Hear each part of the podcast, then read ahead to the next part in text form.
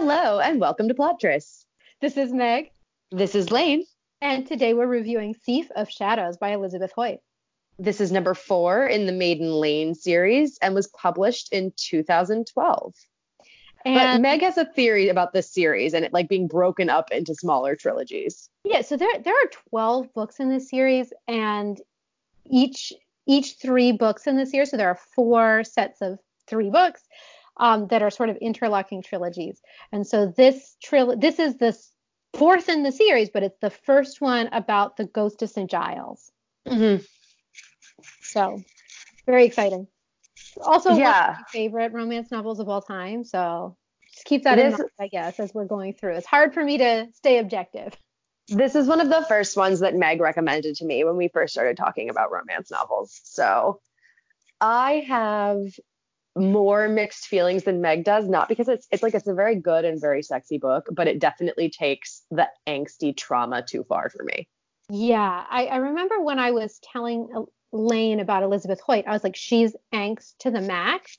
The thing with the thing with Hoyt is that the angst usually doesn't come between the characters. Like it's not some kind of angst because one person's not telling someone something else. It's it's really like really horrible societal things that happen to these people.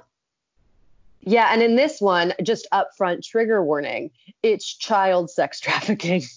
There is child sex trafficking. There's also a, a child sweatshop, sweatshop labor. Yeah, so it's heavy. Yeah, it's very heavy. All right, so with that, the book jacket. A masked man. Winter Makepeace lives a double life. By day, he's the stoic headmaster of a home for foundling children. But the night brings out a darker side of winter. As the moon rises, so does the ghost of St. Giles, protector, judge, fugitive. When the ghost, beaten and wounded, is rescued by a beautiful aristocrat, Winter has no idea that his two worlds are about to collide. A dangerous woman. Lady Isabel Beckinhall enjoys nothing more than a challenge. Yet when she's asked to tutor the home's dour manager in the ways of society flirtation, double entendres, and scandalous liaisons, Isabel can't help wondering why his eyes seem so familiar and his lips so tempting. A passion neither could deny. During the day, Isabel and Winter engage in a battle of wills. At night, their passions are revealed. But when little girls start disappearing from St. Giles, Winter must avenge them. For that, he might have to sacrifice everything the home, Isabel, and his life. It's a good summary. It's really not bad. I think it gives you a good idea. It's it look, let's be completely honest. This is a masked avenger book. Yeah. This is like Batman. He's like tormented in the way Batman is tormented, you know? Except he's not rich. It's the opposite. So Batman's yes. like, I have all the money in the world. I'm going to use it to better society as this vigilante. And Winter is like, I have nothing. And I already dedicate my life to this foundling home. So I'm going to save even more children, even though I have no resources. Yeah. I mean, this Winter is one of those people where in real life, if you met him, he would probably be really tough to get along with because he's so much holier than you are and not in a holier than thou kind of way. He's mm-hmm. one of those he's one of those people where who you work with who never criticizes you never criticizes the way you eat or the way you consume but who will go behind your back and like take your the things that you just threw in the trash and put them in the correct recycling bin for you. And so somehow you just can't stand them. You know? Yeah he definitely has a commitment to his lifestyle. Yeah. That while admirable, I'm sure is also exhausting for everyone around him. And yet he is one of my favorite romance novel heroes of all time. Yeah, and actually I have like questions for you. Okay, we can uh, do you want to do our summaries first or Yeah. Okay. I do. So this uh, week the random number eight, number generated was 31. So here's mine. Isabel is an experienced nobleman's widow. Yes, she shares her number. Winter is a virgin masked vigilante by night who runs a foundling school by day. How will they get together? and mine.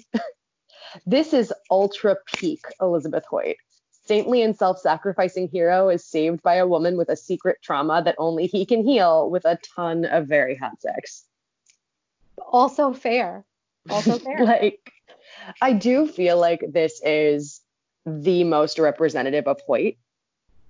Maybe. It could be, yeah. Like the most quintessential. Okay. I can, like, I mean, I'm, that's fair. I feel like if you, if somebody hates this, they're going to hate Hoyt. Yeah, I I would agree with that. If someone hates this, they're they're going to hate Elizabeth Hoyt. But I well, I don't know how anyone could hate this. It's such a good book. so I think one of my favorite things that I want to talk about before we get into tropes, just because with tropes we typically do the narrative.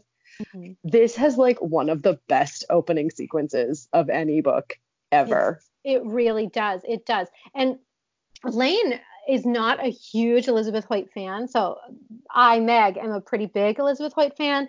Lane can take her in small doses. I have to like read it first and say, I think you could handle this one.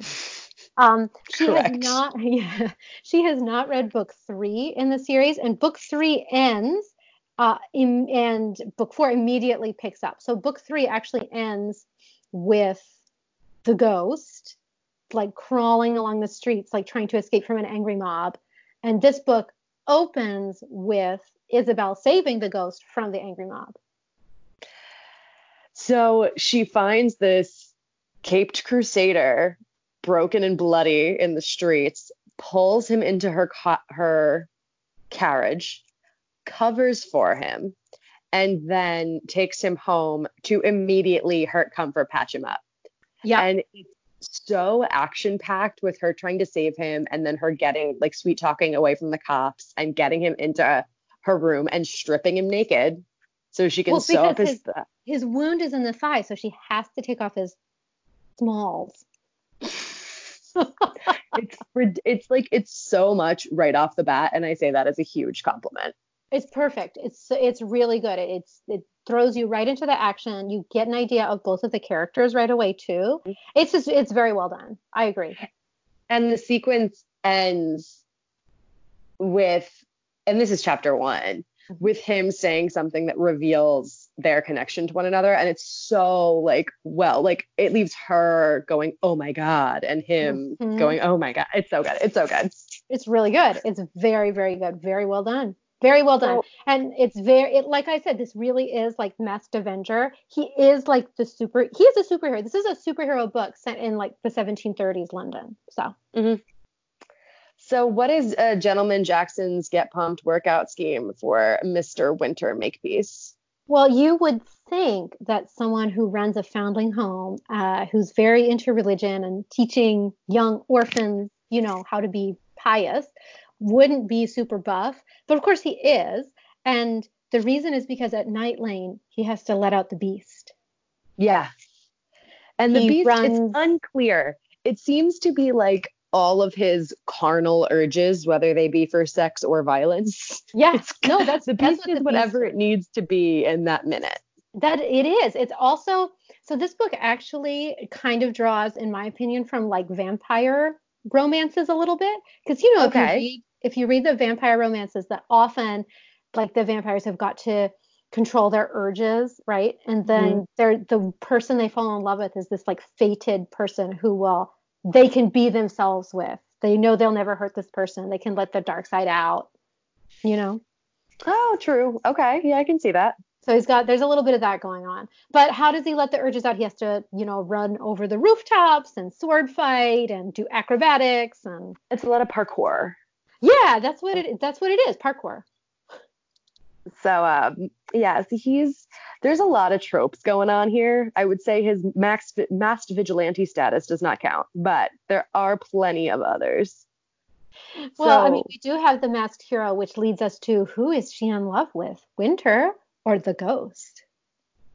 Thank God that's not actually a real conflict in this book because I no, would be so I frustrated. Love, I love so much how it plays out, Lane. Yeah. Love it.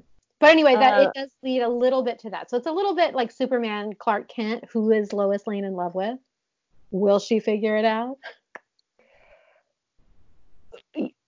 Let's just say that uh what's her name? Isabel? Isabel? Isabel is a lot more uh, uh, quick on the uptake than Lois ever was. Yeah, she figured it out real quick. Thank God.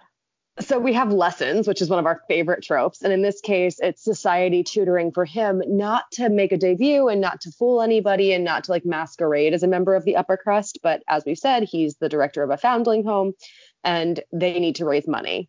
And yeah. so he's being asked to hobnob in society as sort of a fundraising effort, and they need to trust that he won't stick his foot in his mouth. Exactly. So Isabella is instructed to tutor him in the art of society. Yeah. And the problem is that Winter is really bad at everything except for the dancing lessons. He's just a little too direct. Yeah. He tact is not a word in Winter's vocabulary. But and he also doesn't want it to be. Right. That's the thing too. He he's like, why should I change for these frivolous aristocrats? Which you know. It's, it's a fair question. It's a fair question. Um, it is. So uh, there are several seductions that at this point I think are tropey in romance novels. You've got an opera and carriage. Yeah, opera and carriage. So and in her study library in front of the fire. It's like several times on several uh, nights, which is great.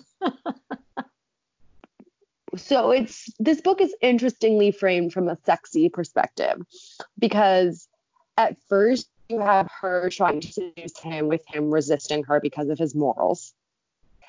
And then you have him once he caves and has sex with her, you have him trying to use sex to convince her they can be together. Yeah. So the whole book is a seduction. It just flips halfway through from her seducing him to him seducing her. Yeah. I mean, it's great. You get the best of all worlds. So I have no Seriously. complaints. No complaints about um, We also already mentioned there's there's some hurt comfort several times over because he um, is a masked vigilante who gets injured and she has to patch him back up. But she also has a lot of deep emotional trauma that no one's ever really helped her through. There's a mm-hmm. lot of crying in this there's, book. There's there is a lot of crying. There's a lot of crying on his part, on her part. and like I'm not saying that I cried because as we know I have no soul. But the characters are openly written as sobbing several times over. Yeah. I'm trying to think. I don't think I cried like with tears, but I got teary eyed.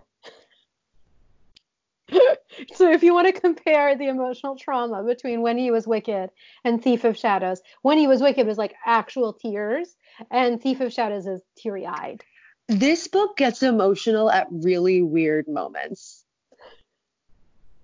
there's a scene where she gives him a blowjob that we'll talk about in sexiness, but she cries while she's giving him the blowjob, and then he cries while he comes, uh-huh. and I just took me out of the sexiness for sure.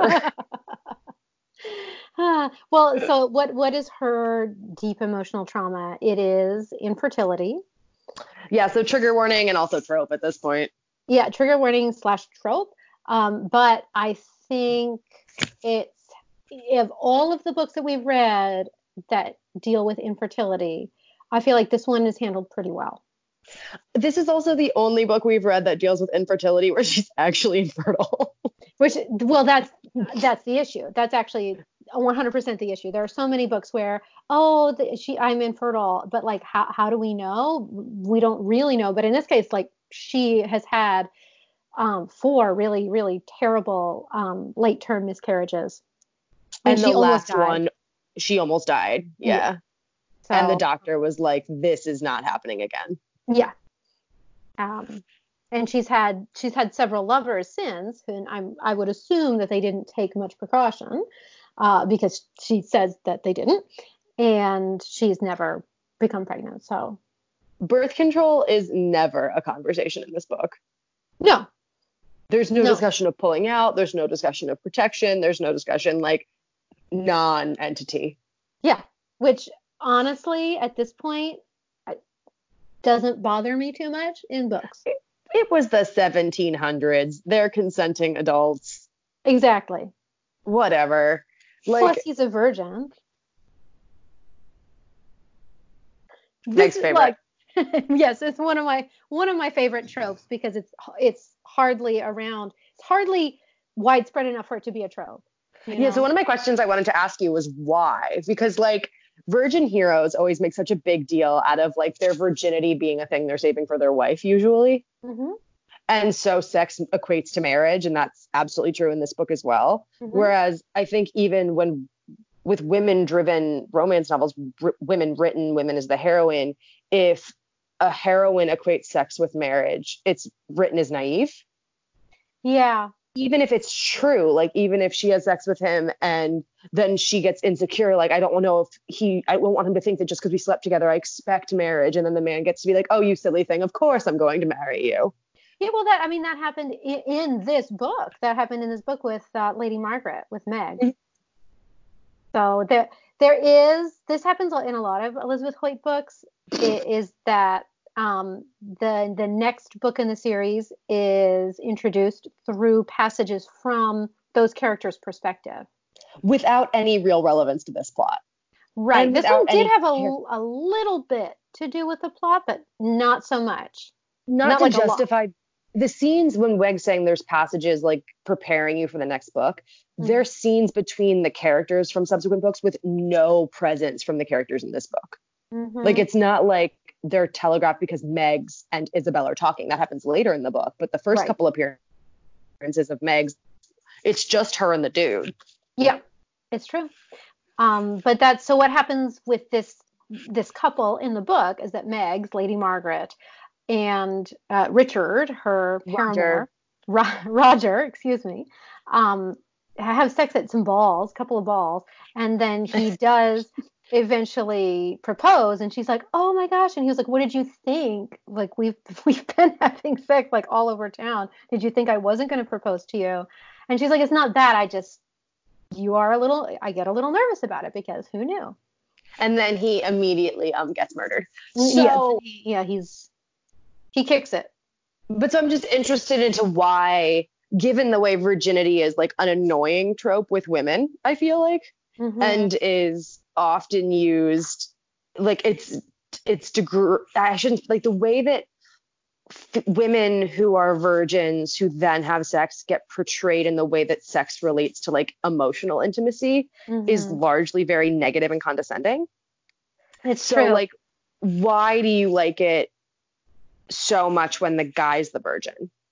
Well, it's not it's not the it's not his it's a little bit his attitude towards it, which is um that it's a serious thing, but Mhm. it's more that for me anyway, it's it seems actually like it like in his case, especially Winter's case, who would he have had sex with?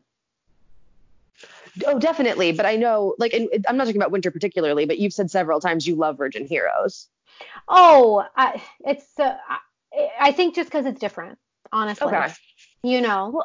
And I think I like it too, but I just sort of writing my notes for this when I was thinking about why do I celebrate it when a woman's virginity is downplayed, but I'm glad to see it in a guy. I think just because it's different. I think I think for me the issue with the men not being virgins. So it's not that the men are not virgins. It's that I like I I recently read uh, My Fake Rake Mm-hmm. um, by Eva Leigh, which I enjoyed. It was a good book. But the guy in the in there, the hero, is supposed to suffer from severe social anxiety. His social anxiety is so bad that he needs lessons um, to be able to go into society, right? Which is totally fair. And yet he's not a virgin. He's had sex with several women in the past. And I was like, well, like how? how? You know what I mean? I, I don't No, understand. how did he meet these people? What did he do? And it's just sort of brushed aside. And I was like, no, no, no, that makes like no sense to me in this plot. It would have made so much more sense if he were a virgin hero. You know? Right. And I do think that most romance novel heroes are reformed rakes. Yes. And the assumption is that they're very experienced. And so the contrast is nice that like Yeah. they're not making the assumption that every guy's gone out and sown his wild oats with as many women as they could get their hands on. Yeah. But I just I find the contrast interesting that I could Yeah. find one demeaning and the other Yeah. like an interesting. plot well, and I think I think part of it. So why, if it's a virgin hero, they have to have some kind of deep-seated, you know, reason for being a virgin hero. So usually religious. Uh, let's be honest. Most of the time, it's a, some kind of religious reason. Um, but I think that part of the reason they have to have a reason for being a virgin is because if you're reading this book, you want to be reading a book about a man who still is very manly and virile and has urges, right? Mhm. And if it's not hard for him to stay a virgin, then what's so special about this woman? right. You know? Yeah. I, am not I'm not saying that I think it's great. I you know but I think that's the There's- reason why. There's this Oscar Wilde quote that romance novels always make me think of. Mhm. and it's men want to be a woman's first love and women want to be a man's last romance. Mhm. And I do think to a degree there's this societal expectation that women are willing to look the other way on what men have done before, but as long as they settle down with her. Yeah. Whereas men are looking for untouched or relatively inexperienced or like they want to be the, the first one, the special, unique instigator of a woman's sexual awakening. And I do think that's a trope that's largely led, like, what's the word, lent into, leaned Mhm. into, leaned, Yeah. leaned into in romance novels. And Virgin Hero is such a subversion of that societal expectation. Yeah. Well, and especially here where I, I mean, Winter literally says several times, you need, you, like, I, I would like you to teach me everything. Like, I want you to teach me. So he's like asking for the sexual awakening. That lasts like two encounters. oh, yeah. Then he's learned it all. And then, but at that point, he's picking her up, walking with her while he's inside her, and throwing her against a wall. Like Thank- I didn't hate it, For meth vigilantes. but there is not a whole lot of like inexperience beyond like the first time.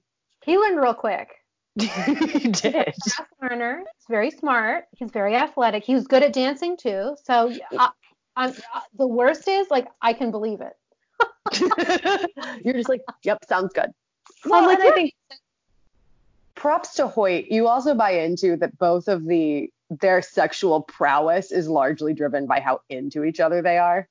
Yeah. Yes. That Yeah. like she's she's not like, oh god, he's so good at the actual act of sex. She's by the time they get to that so desperate for him, and that's sort of the way every encounter goes. Oh yeah, I mean their their first. I know we've jumped to sexiness here, but I, I don't even care. Their first encounter. We'll is- go back to it because there's just so much. There's so there's a lot of it too. But their first encounter, he's like, you know, like go slowly. I, I won't be able to last. And she's like, I don't care. know? like that is it's in a carriage. Um It is in a so before we just dive right into the sexiness, because that's where the bulk of this conversation is going to happen, did anything about this offend you? For me, no, I was not offended by this book. I know that Lane. I- I, know you have some more issues. I have trigger warnings.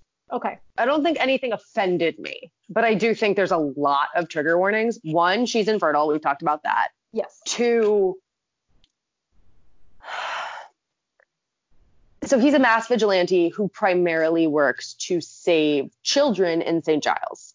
And Mhm. what is the Giles or Giles? I think it's Giles. Okay. Um, I said that wrong earlier. Whatever. I'm not fixing that. So I will say the number one threat to orphan children in the poor part of town is exploitation. hmm And sometimes, as Meg said, that means sweatshops. Other times that means sex trafficking. Other times that means just neglect. And I think the discussion of that reality happens at some one, it's hard to talk about, period. Like if you can't handle mentions of child abuse, like this is not a book for you Yeah. but the discussion of some of the worst of it happens you know, immediately before and between sex. It's true. This is true. And I think the the worst one to me was the first time he comes to her in her house to be like, "Oh no no no no, that was not a one-time thing. Show me your ways." He comes in and as he's stripping is explaining to her that he failed to catch the children in the sweatshop that night then they have sex, and then she asks him, lying in the postcoital glow, to describe the reason he became the ghost of St. Giles. Yeah, like And why do you do this? Um, it's uh, to be to be fair, I think this is like normal pillow talk. Like let's talk about our innermost desires and dreams and feelings. Sure, but what he says is what drove me to do it is I went to go collect a child that the orphanage had been told was scared and hungry and alone. And as I got there, he was being sold into sex slavery. And he describes the kid and the kid's tears and the kid's trauma and then ends it with, and I wasn't in time. Yeah. and then start having sex again. And I'm like, wait, wait, wait, wait. So this tiny little adorable six-year-old redheaded boy that you just described to me, you're ending it with, and then he was sold as a sex slave. Also now do me. I Yeah. I could I couldn't. You, because like, because Winter is explaining why Uh. he couldn't save him because he was he was a little you know 17 year old weakling. which I'm not saying it's not a good origin story. It's clearly a good origin story. Like there is You just you just wanted it to be somewhere else in the book. Yeah, well, not literally in the middle of two of the most unfuego sex scenes I've read in the last month. Like, come on. I mean, yeah, it's true. I I It's don't know. no- I I know they don't bother you as much. They're really distracting for me. Like you talk about how you you feel the characters on a personal level so deeply that you often cry when reading their individual stories. Like I feel these societal ills so deeply that yeah. when they happen, they really take me out of the text. And I'm like, no, keep talking about that child. Like, what did you do? Did you ever free him? Who is he? Like, for the love of God, like, Yeah, don't just yeah. leave me hanging on what happened to this poor little kid. No, it's true. And I mean, that happens in, I don't want to say like in sexy times in these books, but a lot of Hoyt's books, especially this Maiden Lane series, it, they're set in St. Giles. They're set in these terrible parts of London. And on the one hand, I appreciate that these serious issues are brought up in what a lot of people brush off as, you know, just these novels that you're supposed to read and whatever, right? But on the other hand, Sure. It does take away from that idea of a fantasy. So I, I see both sides. And like I said, here it's I, it's not so much that I would have erased it because I agree with you. Like it- it's raw and real and whatever. I just wouldn't have put it mid coitus. That's all. Yeah, it's. I mean, it is fair. It's fair. That's that's my one critique because it was difficult for me. It's fair. I will say. So here's the thing. We've talked about this when we review Elizabeth Hoyt. Her books are like so sexy. They're so sexy. There's so many sex scenes in them. Yeah. Um, that I mean, they're it's it's great, and she is very inventive, and they're they're very hot. so I'm not saying that I want fewer sex scenes, but I will say in this book, I think that the society lessons suffer a little bit. I would have liked more society lessons. Yeah, I think it becomes clear to her pretty early on that it's not that he doesn't know how to behave, it's that he has no interest Mm-hmm. in adhering to the behavioral standards. So he doesn't need a lesson on how to make a proper introduction because he actually does know how to do it. He just Oh, doesn't yeah. want to. It's, And I think is so that's where Yeah. a lot of times society lessons end up being she doesn't actually know how to dance. She doesn't actually know which fork to use. And they do become redundant because he does. Yeah. But I agree that there's not a whole lot of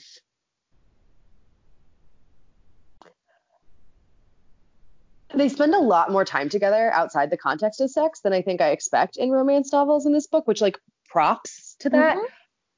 But a lot of their interactions are very serious by the nature of dealing with Yeah. what's at stake with the children's foundling home and these lessons are for a reason they do need to raise the money that it's it's not as sexy as it could be Mm-hmm. Yeah. But but I do anyway. I I do really really like this book. I like the society lessons. I love the opera. Yeah, let's talk about the sex now. Let's just talk about the sex. No, no, now. I wanted let's talk about the opera real quick because I, I Oh, I thought you were talking about the opera kiss. Okay.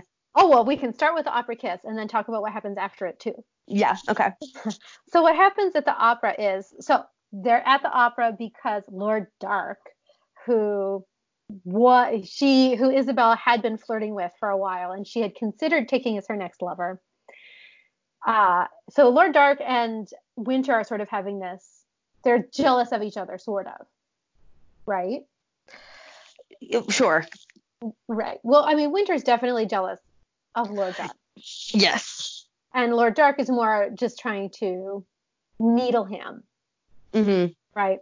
So anyway, he invites him to a night at the opera. He invites the whole party to a night at the opera to basically show everyone how bad Winter is at being, you know, at social graces, basically. Right. And Winter decides he decides to go not to take part in this competition, but because he is investigating these lassie snatchers um, who've been stealing some young women off the children off of the streets of St. Giles. And so Winter shows up dressed as the ghost of St. Giles. And Isabel happens to be out in the retiring room when the ghost arrives. And at that point, she gives in and kisses him. And it is in that moment that she knows that Winter and the ghost are one and the same. Oh yeah. I mean, she had the the best in my opinion, the best part about this book, not the best part, but one of the best, one of the things that makes this She, such a she good book. had a, she had a hy- hypothesis. oh, she had, she, she knew by the time they kissed, like before they actually kissed, she's like, yeah, this is, this is winter. Mm-hmm. But it's that moment that it all comes Yeah. together for her. Yeah. And then the guy who had challenged Winter to the society lessons walks in as Isabella's kissing the ghost. Yeah. And challenges him. Basic doesn't challenge him to a duel, but is like, pull out your sword. We're having we're having a sword fight right here. And then it turns into this like sword and cape movie. And they fight like through the opera. They fight on the balcony railing of the opera. Yep. And at the end, Winter gets away by cutting the the uh Curtain? the the yes the curtain but it's the rope that holds the curtain and he grabs it and he swings into the stage like this is it's cinematic is what it is It is. And then, of course, he narrowly escapes only to immediately change back into the clothes of Winter Makepeace because now Winter needs to be at the opera. yes He did, but so after the opera, he disappears.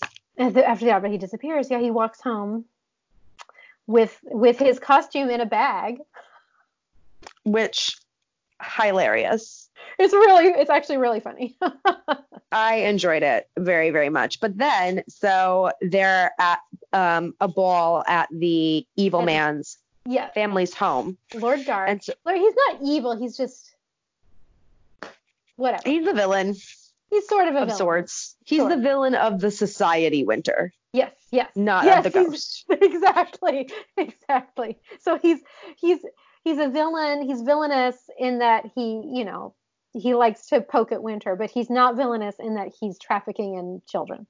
Sure. So Society Winter uses it as an opportunity to snoop around his house. Yeah. And Isabel realizes that's what's happening. So she goes to catch him in the act, and then they get into a different act. Meg, let's talk about this encounter while they're in hiding during snooping. Okay. Look, I, I've said this before. I'm sure I'll say it again. Elizabeth Hoyt writes things that in real life I would not be into, but in the books I'm like that sounds really hot, and this is one of those things. So, um, Isabel is pressed up against Winter, hiding behind a curtain, and she's like, I am so affected. He is so obviously unaffected. This is bullshit. So they're in cramped space and can't get caught. So she reaches behind her and tries to grab a stick. Mm-hmm. Yeah, and then things things progress even beyond that, Mm-hmm.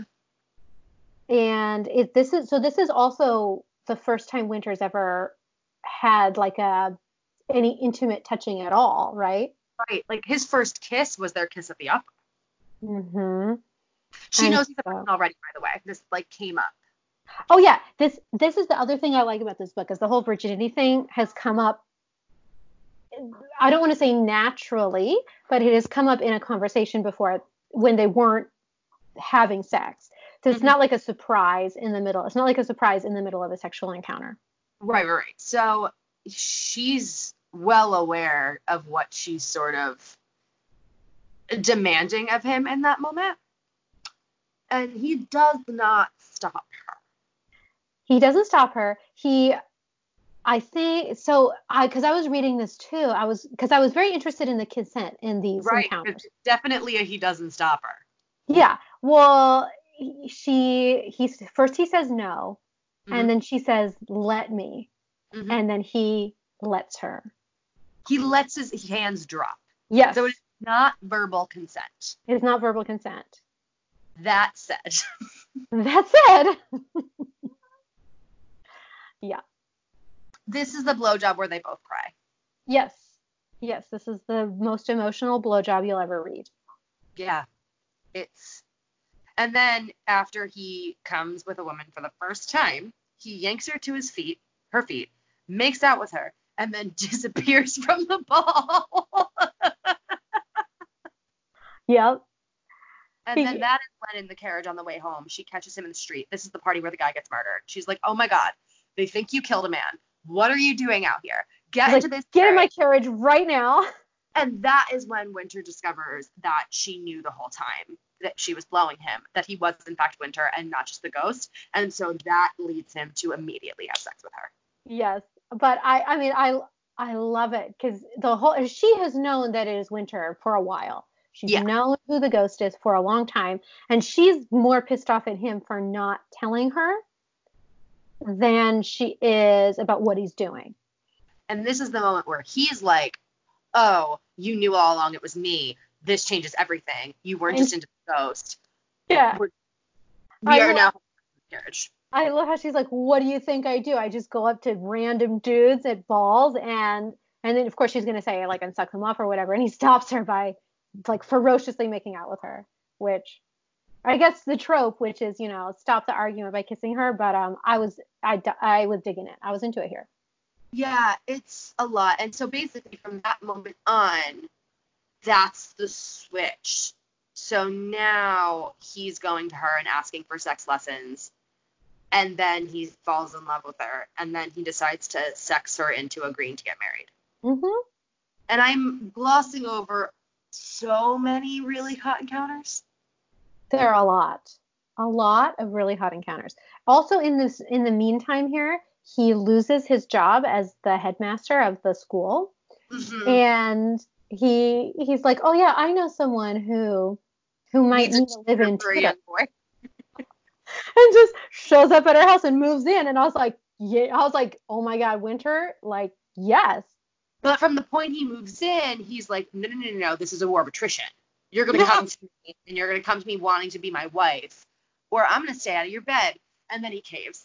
And oh, thank him God, caving is absurdly sexy. so hot, Lane. Yeah, It's like, what? uh huh. But that is the last sex scene in the book. It is the last sex scene in the book.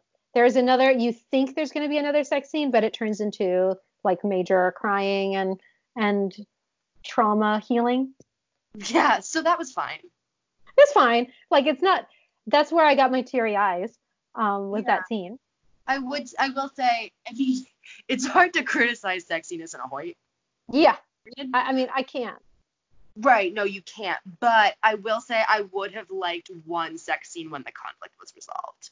Yeah, I mean, I agree. I do agree. It would have been nice. Instead, we get we get a really fun public proposal and a nice kiss. But Yeah, that was so cute. it was really cute, wasn't it? And look, this isn't Elizabeth Hoyt, who doesn't usually do cute. This was cute. I mean, she does a lot of over the top things, like cinematics type type duels in a couple of her books. Yeah, And I, she this does. was the first time I felt like she really leaned into the big cinematic proposal.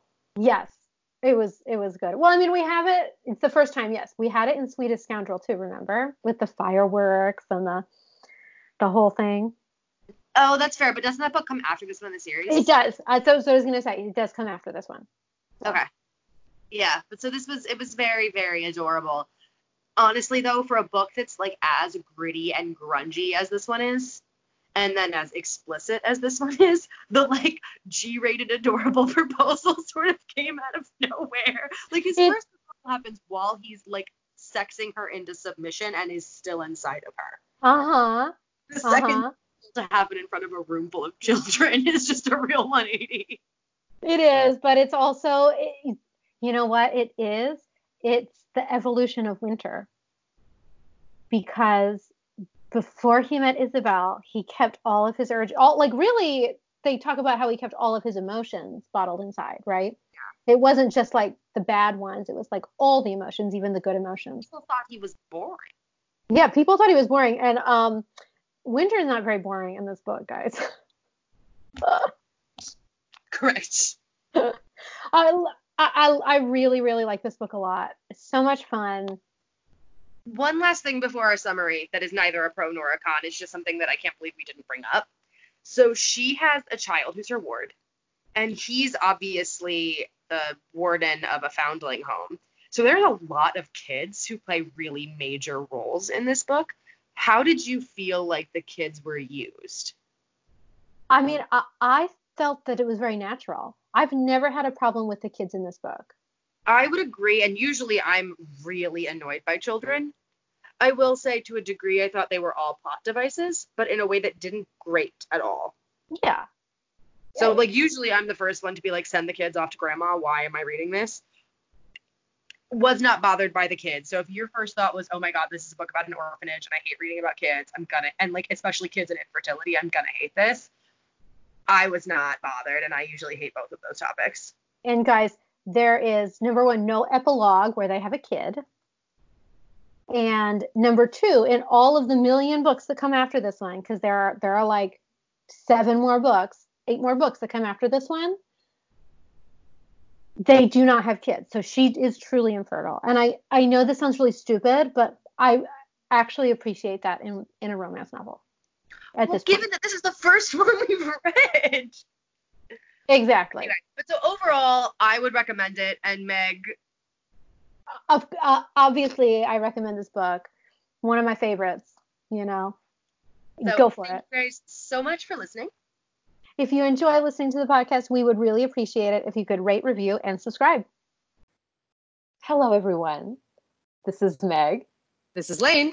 and this is a special happily ever after epilogue to our Thief of Shadows episode. Yeah, so as you guys know, we recorded that episode oh many years ago, and now that we're doing a Maiden Lane reread in order, we wanted to make sure we released this one so you guys didn't have to go back hunting for it if you're doing the reread along with us. But obviously, uh, especially my takes may have changed given that I hadn't read the first three before reading Thief of Shadows. So we figured we'd uh, do a little Q and A for you. Yeah. I mean, that's the main question that I have for you. The first time you read Thief of Shadows, you hadn't read any other Maiden Lane books. This might even have been, I think, your first Elizabeth Hoyt. I don't think you had read any Hoyt even at the time. I had. Um, s- what's yeah. the what's the the Raven Prince? oh, had you read that one too? hmm I'd Yeah. read Raven Prince before I read this one. So I guess the question is now you've read more Elizabeth Hoyt and you've also read the first three in this series. Do you so first of all, I guess the first question is has your perspective on this book changed at all after having read the first three? Okay, so two things. One, I'm doubling down even harder that you absolutely can't start with this book. there were so Sorry. many things, so many things that I like mm-hmm. definitely was not like I knew I- there was something I wasn't understanding, but just how many things I wasn't understanding became very clear to me. So like I was frustrated by it and then reading it like I think the additional context of the first 3 books is necessary to get maximum enjoyment out of this book. Oh, to get Second- maximum enjoyment, that's that's fair. That's fair. Okay. Second thing, I appreciated Winter's character development a lot more. Mm-hmm. I think because you only really see him being witty in a couple of exchanges with his siblings in the first three books. Right. So I think just how like pithy he is, especially as the ghost in his initial interactions with Isabel in Thief of Shadows, like I did not appreciate what an organic departure from the character he presented previously that had been. And I think I didn't re listen to our episode, so who knows if this is accurate, but I sort of recall thinking that his personality as the ghost and his personality as Winter were like too disparate. Right. And I kind of think I get that more having read the first three books and seeing the character he was in those. Yeah. And I think I liked Isabel more. F- yeah. Like, appreciating some of their earlier interactions. Yeah, absolutely. It's is interesting because I do think that I read this one in order. I I remember being like, "Oh, Elizabeth Hoyt has a new series. I'm going to read it." But I kind of fell off the Maiden Lane bandwagon shortly after this one, actually. Then I picked. Oh, great! That makes me so excited to read the next books. well, I think it was more. It wasn't because of the books. I I stopped reading romance for a little while. Mm, okay. And then I came back to it. Got it. Yeah, and for for some reason it was in the middle of the series. Um. Okay, so these are questions that I've had, and I think very influenced by some of our recent books that we've read. So I reread this book and I realized there's a part where he says he's made a vow to his role as the ghost, which is very similar to a priest's vow. And Isabel says this too. She's like, "What you think you're a priest or something?" And he's like, "Uh, kinda, yeah." Like, I am. yep. so, speaking um, from the perspective of just having finished Priest, what do you think of this book as like priest kink or like man of God corruption I, or what? It's not at all. No. I don't think the trope is there. There's no like true higher calling he's made a vow to. You don't think he's made a, a vow to the No. poor? So that's Also, a I- no. No, and I think also part of what like works about priest kink, for me specifically, I'm not going to speak for everyone else, is like the ritual of Catholicism and the history of the institution and like this being a part of something so much bigger than yourself. Winter remains Batman with a celibacy fetish. I mean, not- I, I'm not going to say no to that. Like, right, it's not like I dislike it, but like I would not in any way. If someone's like, I like priest kink books, I would not think to recommend this to them on the basis of that. That's that's fair. Okay, and then again, from my reading, I've read a lot of paranormal historicals recently, and even just regular paranormal. And I was very struck this time when I reread it about how Winter sees himself in his role as the ghost is this like a duality. It's his Mhm. darkness, and like that part of him is attracted to Isabel, but like he can't act on it, but his dark part can. And it Yeah. this felt like very. This is like some werewolf shit, is what I'm thinking. That I can see more actually. Mhm. Um, again, the transformation's not against his will. I think for me, it was really more leaning into the superhero with a secret identity. I mean, that's that's, that's obviously like the main trope, right? Yeah, but I do think the self control confronted with the one thing that can snap your control, but also introduces you and makes you care about a part of yourself you previously didn't. I can see the supernatural tie in. Yeah, no, absolutely. That's it. Those are my prepared questions. I didn't have more. Um, I will say, I always really appreciate when an author has timelines of books overlapped, and I didn't realize this book sort of did. Yeah, Like the end with the freeing of Silence, like Silence and Michael, spoiler, at their house in the countryside, like timeline wise, overlapped with the beginning of this book, and her siblings like being concerned about her, and so I think that added like additional depth that I hadn't appreciated at all on the first Right. reading. right.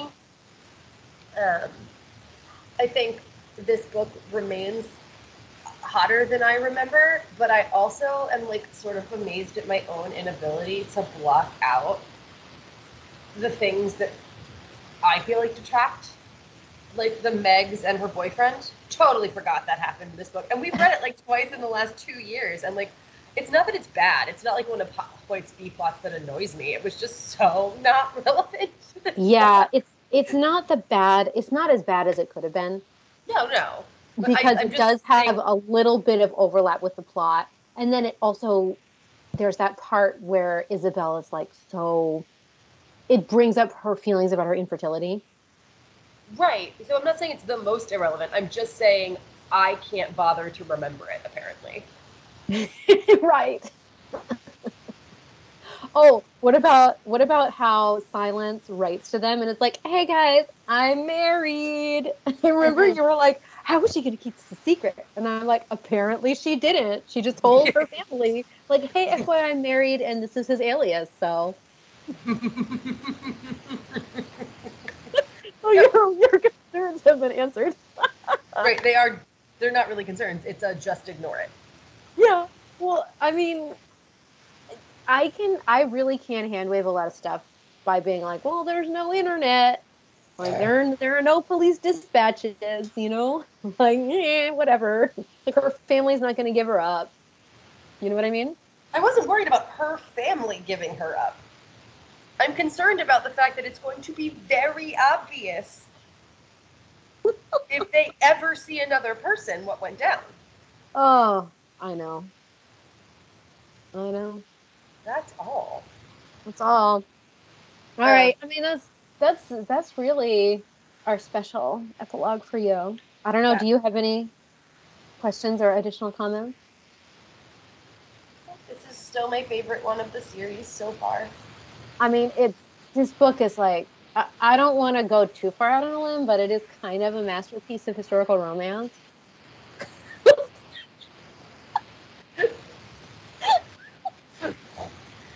Thank you.